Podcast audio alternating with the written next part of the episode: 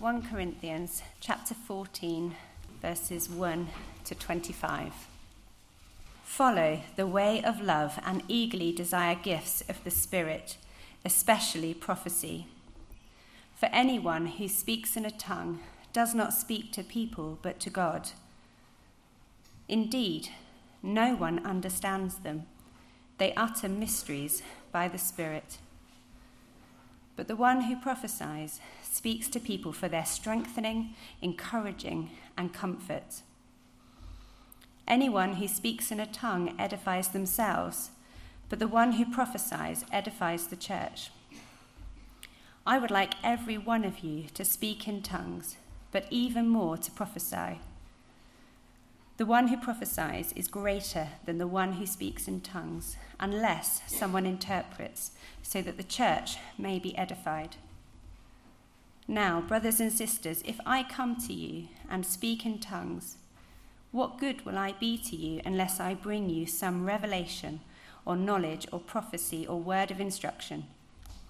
Even in the case of lifeless things that make sounds, such as the pipe or harp, how will anyone know what tune is being played unless there is a distinction in the notes? Again, if the trumpet does not sound a clear call, who will get ready for battle? So it is with you. Unless you speak intelligible words with your tongue, how will anyone know what you are saying? You will just be speaking into the air. Undoubtedly, there are all sorts of languages in the world, yet none of them is without meaning. If then I do not grasp the meaning of what someone is saying, I am a foreigner to the speaker and the speaker is a foreigner to me. So it is with you. Since you are eager for gifts of the Spirit, try to excel in those that build up the church. For this reason, the one who speaks in a tongue should pray that they may interpret what they say. For if I pray in a tongue, my spirit prays, but my mind is unfruitful. So what shall I do? I will pray with my spirit, but I will also pray with my understanding. I will sing with my spirit, but I will also sing with my understanding. Otherwise, when you are praising God in the spirit, how can someone else who is now put in the position of an inquirer say Amen to your thanksgiving, since they do not know what you are saying? You are giving thanks well enough, but no one else is edified. I thank God that I speak in tongues more than all of you. But in the church, I would rather speak five intelligible words to instruct others than 10,000 words in a tongue. Brothers and sisters, stop thinking like children. In regard to evil, be infants, but in your thinking, be adults. In the law, it is written, With other tongues and through the lips of foreigners, I will speak to this people, but even then they will not listen to me, says the Lord. Tongues then are a sign, not for believers, but for unbelievers. Prophecy, however, is not for unbelievers, but for believers. So if the whole church comes together and everyone speaks in tongues, and inquirers or unbelievers come in, will they not say that you are out of your mind? But if an unbeliever or an inquirer comes in while everyone is prophesying, they are convicted of sin and are brought under judgment by all, as the secrets of their hearts are laid bare. So they will fall down and worship God, exclaiming, God is really among you. Have you ever had the experience of attending a service and then getting into the car afterwards and turning to the person you've travelled with and said, I did not understand what the preacher was saying tonight. I left more confused about that passage than I did when I arrived. Perhaps, as we come to 1 Corinthians 14, that is a concern for you this evening as we look um, at a, a text where there are a great variety of different views, and as we work those views out, understandings out, a great variety of different practice in different churches. Well, that shouldn't happen. It shouldn't happen uh, that we leave church and we leave a service having said, I'm more confused when I left than when I arrived. Because as we remember in 1 Corinthians 11, Paul tells us that meetings should do us good. Meeting with God's people, 1 Corinthians 11, verse 17, he says, In the following directions, I have no praise for you, for your meetings do more harm than good. So the, the purpose of meeting together is to do as good as God's people. Uh, and so, um, with God's help, I trust you won't be confused tonight. And please do talk to me if you are, because one of the big things that the Lord has pressed home to my heart in working through this passage this week is that there is a responsibility upon all those who preach God's word to do that in a way that's understandable and clear. So come and chat to me afterwards uh, if that is a problem. But I'm conscious we've been a, a few weeks uh, away from 1 Corinthians. We've um, been uh, learning lots of helpful things in the parables and the Gospels. So let's just get our bearings again and remember what's going on in this book. This is a, this is a book where, where Paul, as a whole, is addressing two things. He's addressing problems in the Corinthian church that he's come to find out about in two ways. Some things they have written to him about and said, Can you help us with these things? And some problems he has heard about and he wants to tell them about what they should be doing. So, in all of it, he's kind of troubleshooting a whole range of different problems in the Corinthian church. And in the section that we're working through, and actually chapter 14 sits at the end of, in chapters 11 to 14, Paul's great focus is on gathered worship.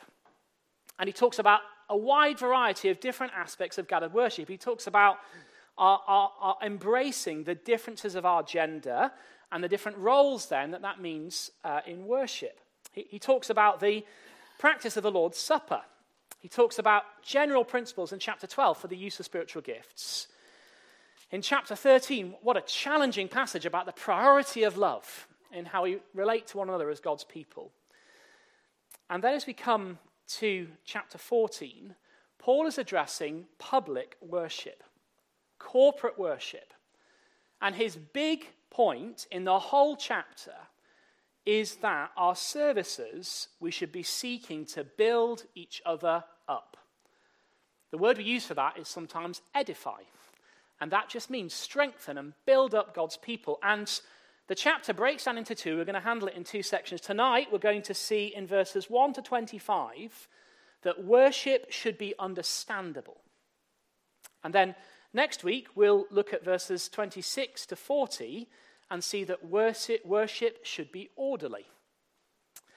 But this week, we're thinking about worship should be understandable. And, and Paul shows us how that works and presses home the priority of that principle of understandable worship through a case study of something that's going on in Corinth, which is the use of the gifts of tongues and prophecy in the church. Now, the place of tongues and prophecy in the church today is a very debated question. And three weeks ago, James preached a sermon taking us through a big picture vision of the whole of the teaching of Scripture on prophecy and tongues. And he explained two key things. The first was that tongues and prophecy are revelatory gifts. That is, through those gifts, God was giving true and flawless teaching to his people. The second thing he showed us is that God's purpose for those gifts have ceased. They were foundational gifts, and in that sense were temporary because once the foundation is laid, it doesn't get relayed. Now we have a fully completed, sufficient scripture. We do not need further flawless revelation from God. And so, um, if you have questions about that um, and those, that, that kind of big picture vision of what was going on there, please listen again. The sermon's on the website. It was ever so helpful in seeing what Scripture teaches as a whole on these things. And we're not going to rehearse those points in lots of detail. But the implication that flows from that is that these gifts of tongues and prophecy do not function in the church today because their purpose has been fulfilled. So, our question might be this evening then what else do we have to learn from 1 Corinthians 14? And before we think, well, you know, it's getting on, please don't tune out. There's actually lot for us, lots for us to learn because the key thing is seeing what Paul is doing in this passage. if this passage is about the function of tongues and prophecy primarily, then I would agree with you that if those gifts have ceased, then perhaps um, there's not so much for us to learn tonight. But that was not Paul's concern in 1 Corinthians 14. His biggest concern is not the specific gifts, they are a case study of a wider principle. And the wider principle is that corporate worship should build Christians up by being understandable. That's the main concern. And if that's the main concern, I put it to you, there'll be lots for us to learn tonight. So, let's start working through. We're going to see three things, three big points. First of all, that worship should not be confusing. Worship should not be confusing. And here we're just going to simply ask the question how was worship confusing in Corinth?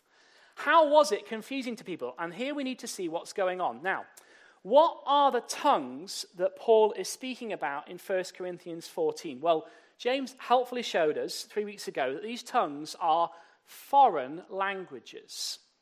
And those foreign languages were a means of revelation. So, as we think about the book of Acts and in Acts chapter 2, when there are people gathered from all over the ancient worlds, the apostles received the gift to speak in tongues, these foreign languages, and all the people there hear God's truth, the gospel proclaimed in their own language. And it's incredibly powerful because people hear the gospel and understand the gospel. So this is an amazing event, and there's as many conversions in Acts chapter 2, uh, 3,000, isn't it, added to their number. Now, in Corinth, the gift of tongues is also foreign languages. But the difference in Corinth of what's going on is that the foreign languages being spoken are known by the speaker, but not by the hearers. So that's the difference in Acts 2. In Acts 2, the foreign languages are spoken by the speaker, and the hearers understand them because they come from all over the world. But the key to understanding 1 Corinthians 14 and how it speaks about tongues is that the speaker understands it, but the hearers do not, because there is no one to interpret that foreign language back into the language in Corinth. Now, why do we see that being worked out? Look at verse 2.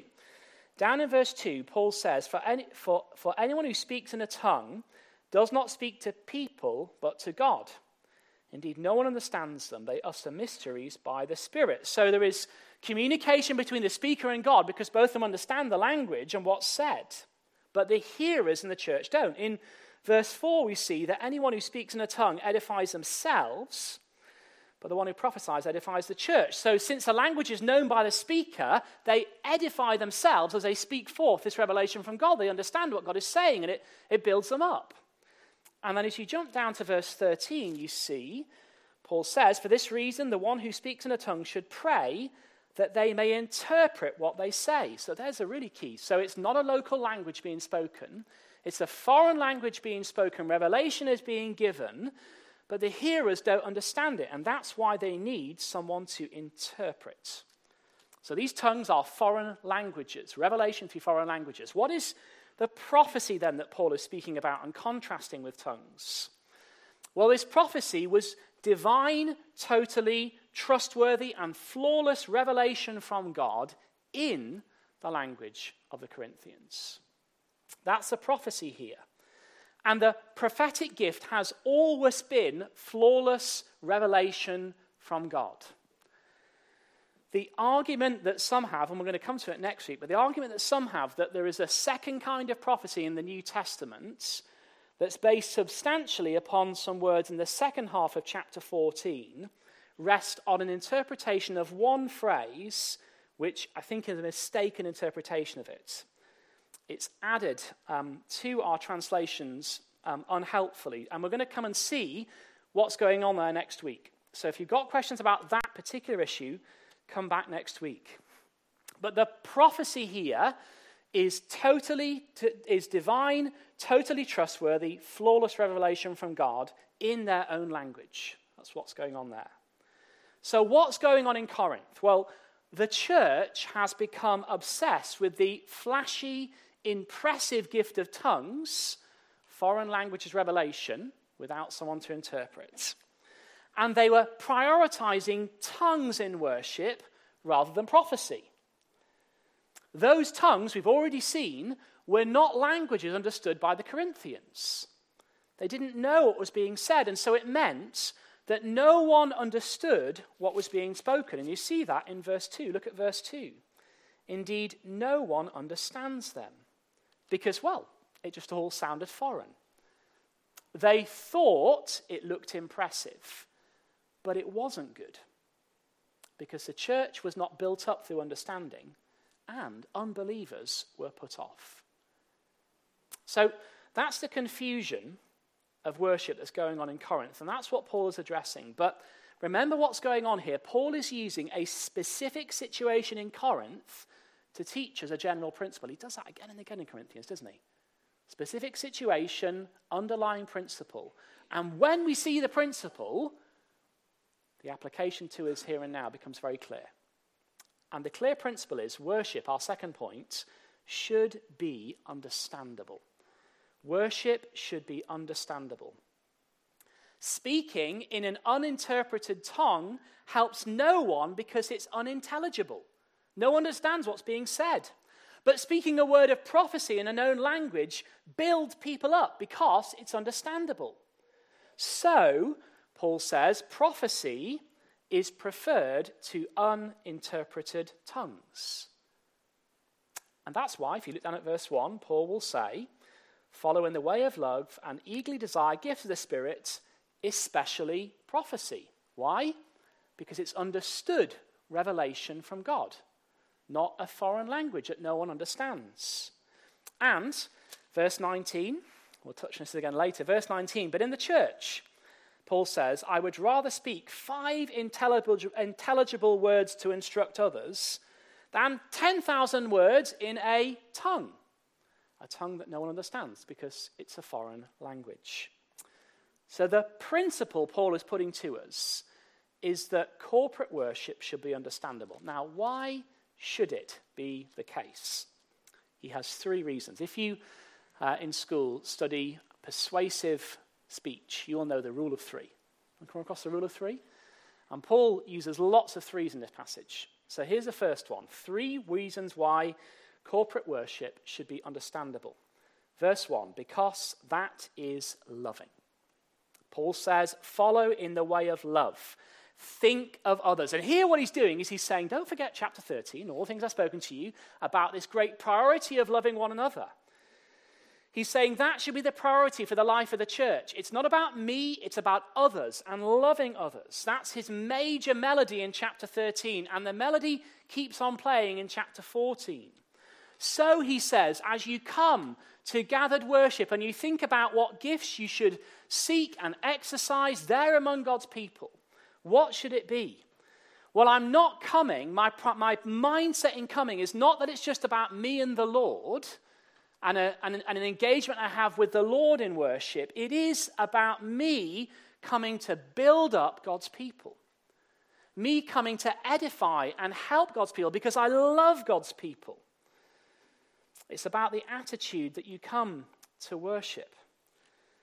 In chapter 12 and verse 7, Paul will say, in 1 Corinthians 12, verse 7, now to each one, the manifestation of the Spirit is given for the common good. So spiritual gifts are given for the common good, so that we would show love towards one another. And then in chapter 14 and verse 12, Paul says, so it, so it is with you, since you are eager for the gifts of the Spirit, try to excel in those that will build up the church. So the priority of love leads us to want worship to be understandable because we love one another and we want to build each other up. First reason. Second reason why worship should be understandable because that builds other believers up. And here we're going to look at verses 2 to 19, the major section, and it's all about how the need is for us to build and edify each other up. So, understandable prophecy in the place, in the situation in Corinth, is better because, here's another rule of three, verse 3 the one who prophesies speaks to people for their strengthening, encouraging, and comfort. Do you see that? Purpose of prophecy, understood revelation from God, it strengthens us in weakness it encourages in hard times, and it comforts us in sorrow. And so, verse 4, second half of the verse, the one who prophesies edifies the church. The goal is to build up the church, to edify brothers and sisters. And even when we pray, verses 16 and 17, if you are praying to God and you are leading in a prayer of thanksgiving, Paul says that needs to be understandable so that others can say, Amen, because that will build them up. Now, in verses 7 to 11, Paul has another rule of three. And in that part, he uses three illustrations to show us how important it is that we under, have understandable worship. And they're very simple. Look down at verse 7. He says, If instruments play notes unclearly, you cannot tell the tune. And we are very thankful for musicians who play notes clearly so that we can follow the tune. He says, verse 8, if the bugler's trumpet and his blast is weak, then you cannot muster the troops for battle. It needs to be clear. And then the third illustration is well, if you don't understand a language, you feel like a foreigner. If there is confusion and not clarity in worship, then you are not building each other's up. If there is no understanding, your contribution does not help others. And so, Paul's summary there in verse 12 is since you are eager for the gifts of the Spirit, try to excel in those that build up the church. So, understandable worship matters because that builds up other believers and expresses my love towards other believers. And then he gives a third reason in verses 20 to 25. Third reason, because that brings conviction as God works to unbelievers. Now, this is uh, one of the trickiest sections in 1 Corinthians. So, what's going on here? Well, let's try and get our heads around this. Paul is here picturing a scenario where a non Christian comes to church and the congregation are speaking in tongues. Remember, tongues are unknown languages um, in Corinth, that is. So, what will happen when they hear that? Well, Paul tells us in verse 23 the whole church comes together, and everyone speaks in tongues, these unknown languages, to those people locally. Inquirers and unbelievers come in. Will they not say that you are out of your mind? They'll just say, This is confusing. This doesn't make any sense. They'll leave. And that will be to them a sign of judgment. Verse 21 and 22. Now you notice there's a, a quotation there in verse 21, and it's from Isaiah, Isaiah 28. And that section in Isaiah is a section where God is prophesying against the northern kingdom of Samaria, and he is saying to them that he is warning them that when they hear foreign tongues, those foreign tongues that they're hearing are indications that invaders are coming down upon them. So when they hear people speaking foreign tongues around them, what is God saying? God is saying, Judgment is coming upon you because invaders are coming upon you. And in that way, Paul says, tongues signal judgment to unbelievers. In what way? Well, they signal this distance of understanding. They show this judgment. And so, tongues then are a sign for unbelievers of judgment. But, verse 22b, prophecy is there uh, to be a sign for believers, is there for believers. Now, what's going on here in this section? Well, through prophecy, Paul says, truth is declared so that people can become believers and come to faith. So, what Paul is saying here is that tongues don't help unbelievers because they don't understand what's being communicated. But prophecy helps people come to faith and become believers. And so the exercise of prophecy in the church, this revelation from God, truth coming from the living God, is going to help people come to know and love Jesus Christ because they will understand the gospel. And that's exactly what Paul describes there in verses 24 and 25. There will be a conviction as the Spirit of God works. Look at verse 24 and 25 this conviction of sin. For if an unbeliever or an inquirer comes in while everyone is prophesying, hearing revelation in their own language from God, they are convicted of sin and brought under judgment by all, as the secrets of their hearts are laid bare, And so they fall down and worship God, exclaiming, God is really among you. What's being described there? Conversion, isn't it not? Conversion as people come to see that they are sinners, as people come to feel their hearts being laid bare, as, as God's word reveals the sinfulness of our hearts. And then they fall down. They worship God in conversion, and they proclaim, God is really here. Friends, is that not what God's truth does when it is declared clearly and faithfully? There is that sense of coming under conviction of sin. We've just spent two and a half, three months working through the Ten Commandments on Sunday mornings. What has God been doing in our midst? God's word has been laying bare your heart as you have heard those commandments. And maybe there have been weeks where, like me, either in preparation or in hearing the commandment preached, it has been very uncomfortable for you. Because God's showing us our insides. He's showing us the depth of our sin. He's showing us our, our need of forgiveness. He's showing us that we have fallen so short of God's perfect standard. What should we do? What should you do if you have been feeling that on Sunday mornings? Friends, you should do exactly what Paul describes here. You should fall down on your knees. You should confess your sin and worship God, trusting in the Lord Jesus Christ. Can I put it to you that God has given you that opportunity over the last two to three months to respond to his word? It's an incredible privilege that God would speak to us. Do not let that opportunity pass you by. Do not let it pass you by. Turn to Christ by faith.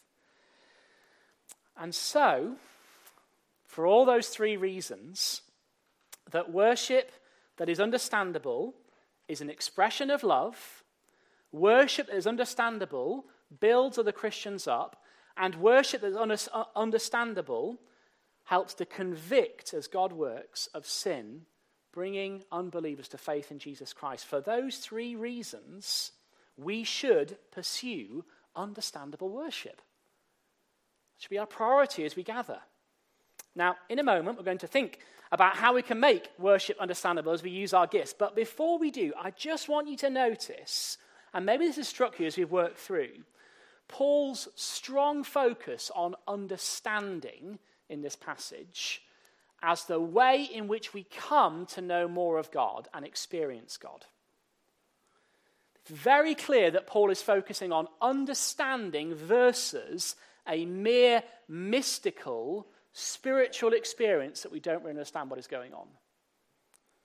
Now, I, I press that home because so much focus in our day is upon getting an experience of God, even if it's mystical and it's not really understood. And we need to be very careful about that because that's not the pattern that Paul is putting forth here. We come to church to have an encounter with the living God. We come that we might declare what's there at the end of verse 25 that God is really among us, that we might know God among us. But we don't do that through means that we don't understand. We do it as God works through our understanding. As a a young teenager, unconverted young teenager, I attended a church where the focus was very much upon a special experience that you didn't really understand as a means by which he came to faith. I, I, remember vividly being in a young people's meeting where essentially what was happening was we were encouraged, we were, we were lighting candles as a means of, of having some kind of encounter with God. And I remember in lighting the candle and bringing it up and shaking as I went up to the front, spilling some of the wax on my hand. And I went to the youth leader and I said to him, Oh, was that God speaking to me? Because I didn't feel any pain when the wax went on my hand. Was I having an encounter with God?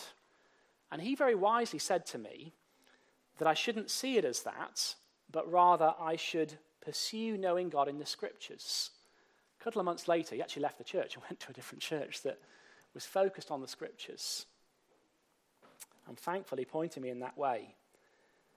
Now, some people might have wanted Paul to have said, keep on speaking in these unknown tongues, these unknown languages, it will look mystical. It will seem like an impressive event.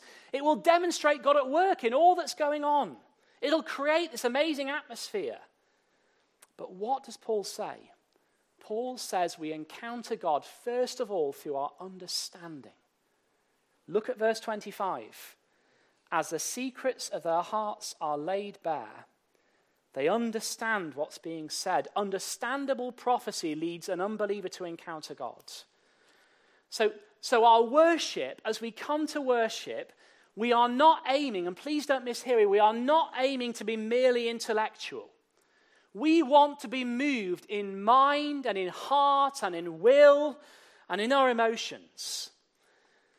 But as we come to be edified, as we come to understand, that is where it begins the route to that change and that engagement of the whole of the person is through the understanding.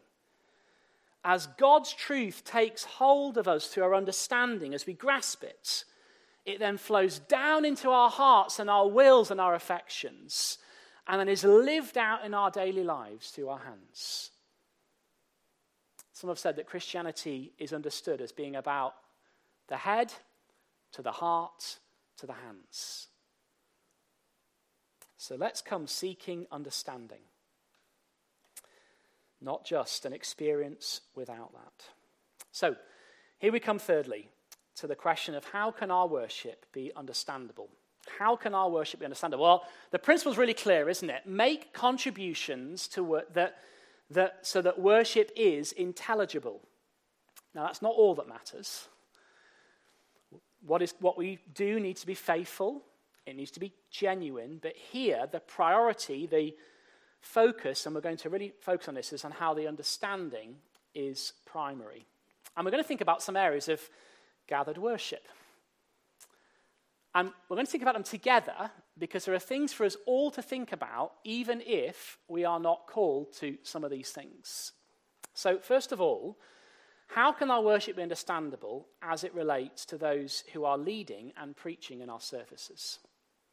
Well, for those men who lead and preach, all that we say should be clear. I said I would go back to verse 19, and I think this is a great verse for preachers to remember. But in the church, I would rather speak five intelligible words to instruct others than 10,000 words in a tongue. Remember, that's an unknown language. Better to speak a few words that would be understood than many words that wouldn't. This implies that we would prepare carefully as we serve, and we are so thankful for all the diligence that goes into that. We see it in those who serve. But it's important that we think about it together as a congregation because there are implications for those who speak and implications for all of us as we hear. So, as we think about the content of what is shared, those who serve in this way should be thinking about the ages and the backgrounds and the maturity of those who are present, trying to speak in such a way that there can be understanding by all. Now, what does that mean? Well, it means that for us as a congregation, as we hear, some things that are said might seem very simple, but they're needed for others. And some things that are said might seem a bit stretching, but there will always be things there that can help us. We can pray that our preachers would have that goal of serving to help the congregation in what they bring. And the great temptation, please pray for this, is not that we would bring what we found fascinating about the passage that week, but rather we might bring what would build others up, because that's the primary goal. In our language, we should speak clearly and accessibly. I remember uh, leading a study uh, not too long ago when I was using some theological terms without understanding them, without explaining them. And someone very helpfully said, Matthew, you've just used two words there that I don't understand. Please, can you explain them? We need to be clear and accessible. It, it means that preachers need clarity and at times need to use plain language.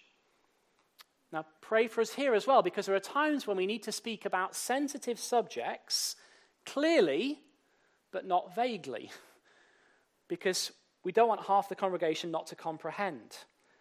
So, speaking with directness and plainness is a balance, and pray for us in that regard. That those who preach and lead need to know people to know what they will understand. It's a biblical pattern that those who will be teaching will be a leader who will know us and understand us. Because if you don't, you can't connect. I remember when we were in America and I was uh, training for ministry, um, was invited to, to preach in the evening service fairly early on, and I gave an illustration and I said, How would this passage apply if you went to work tomorrow morning on Monday morning and you got the sack? And the whole congregation looked at me with just a blank face. And they said, Is that, is that an initiation ceremony in the workplace? Is, is that some kind of game? They didn't understand it. And uh, one on came to me and said, Matthew, oh, you have no idea what that meant, but um, I think you might have been speaking about getting fired. I didn't understand the people. We need to understand the people, those who preach and lead. Know God's people in that sense. And as you preach and lead, you need to be looking around the room to see if it's making sense. Because the goal is not just to speak the sermon out, the goal is the sermon might go into our hearts through our understanding and minds, and they be lived out in our lives. So, in that regard, visual feedback is helpful. Here's something for us as a congregation.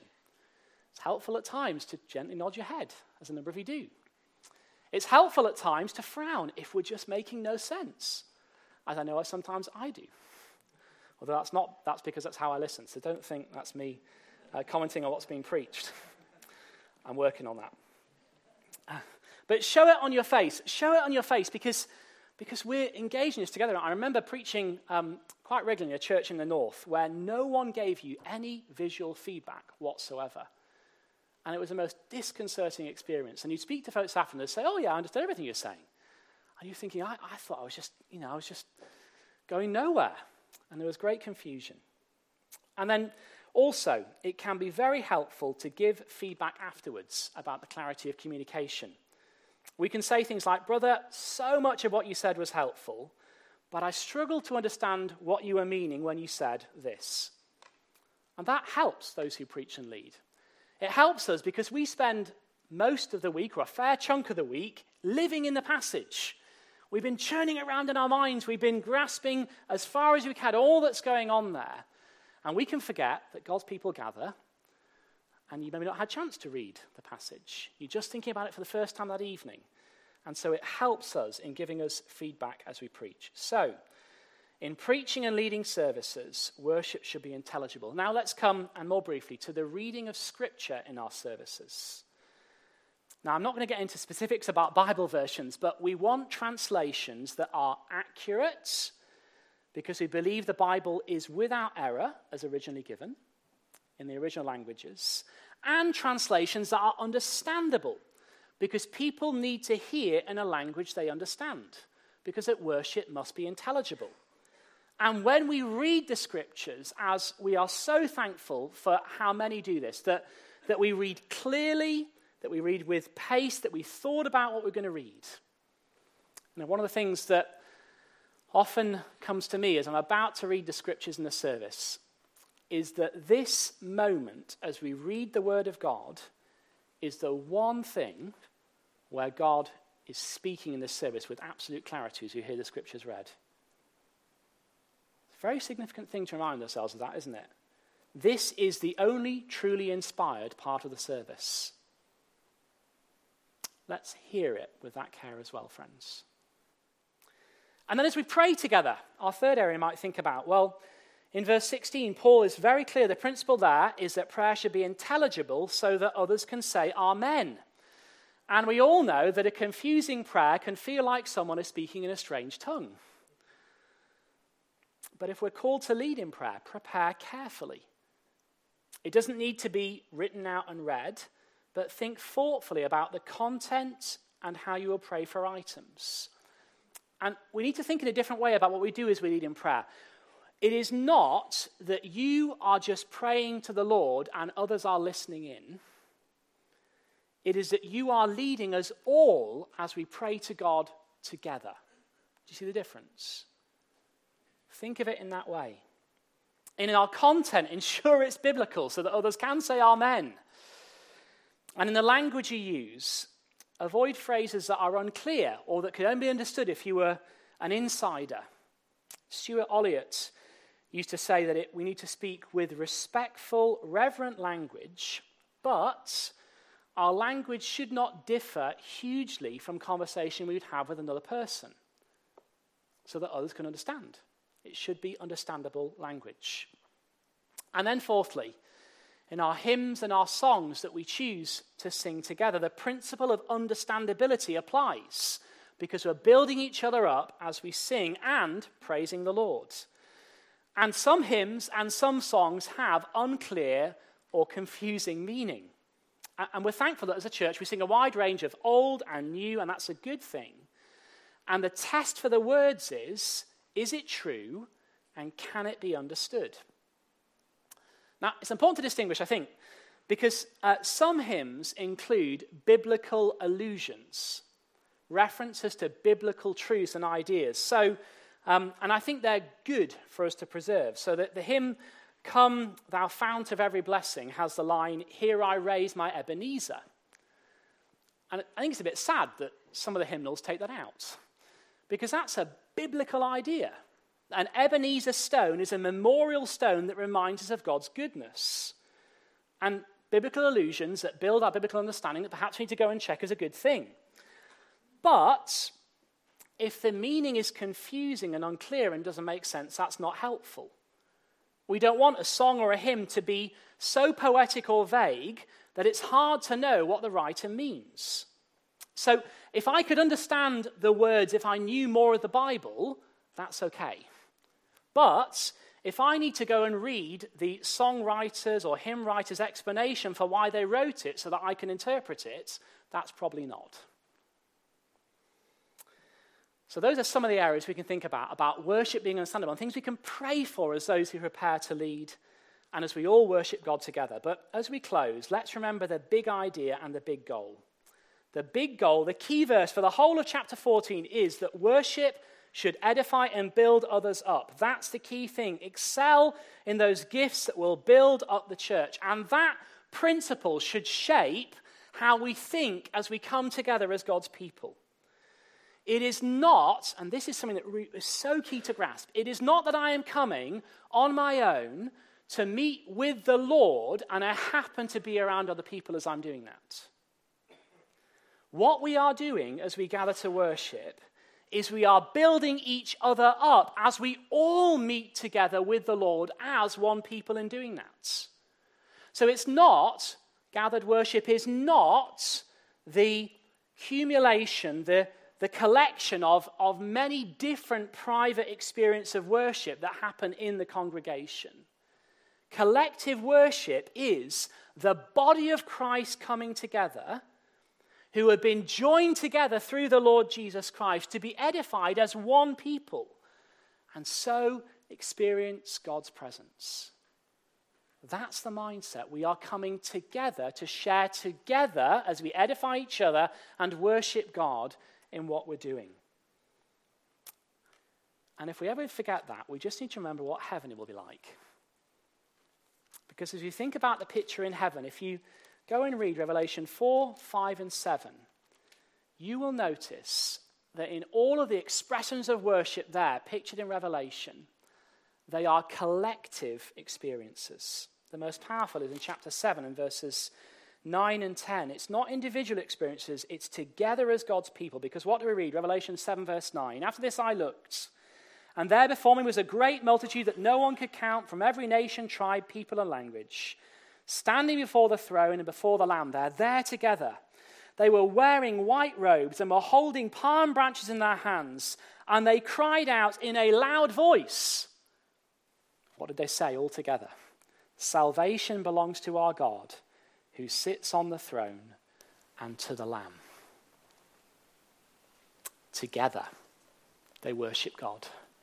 Together, they edify each other. Together, they praise their God. So, friends, let us build each other up by doing all we can to make worship understandable. Amen.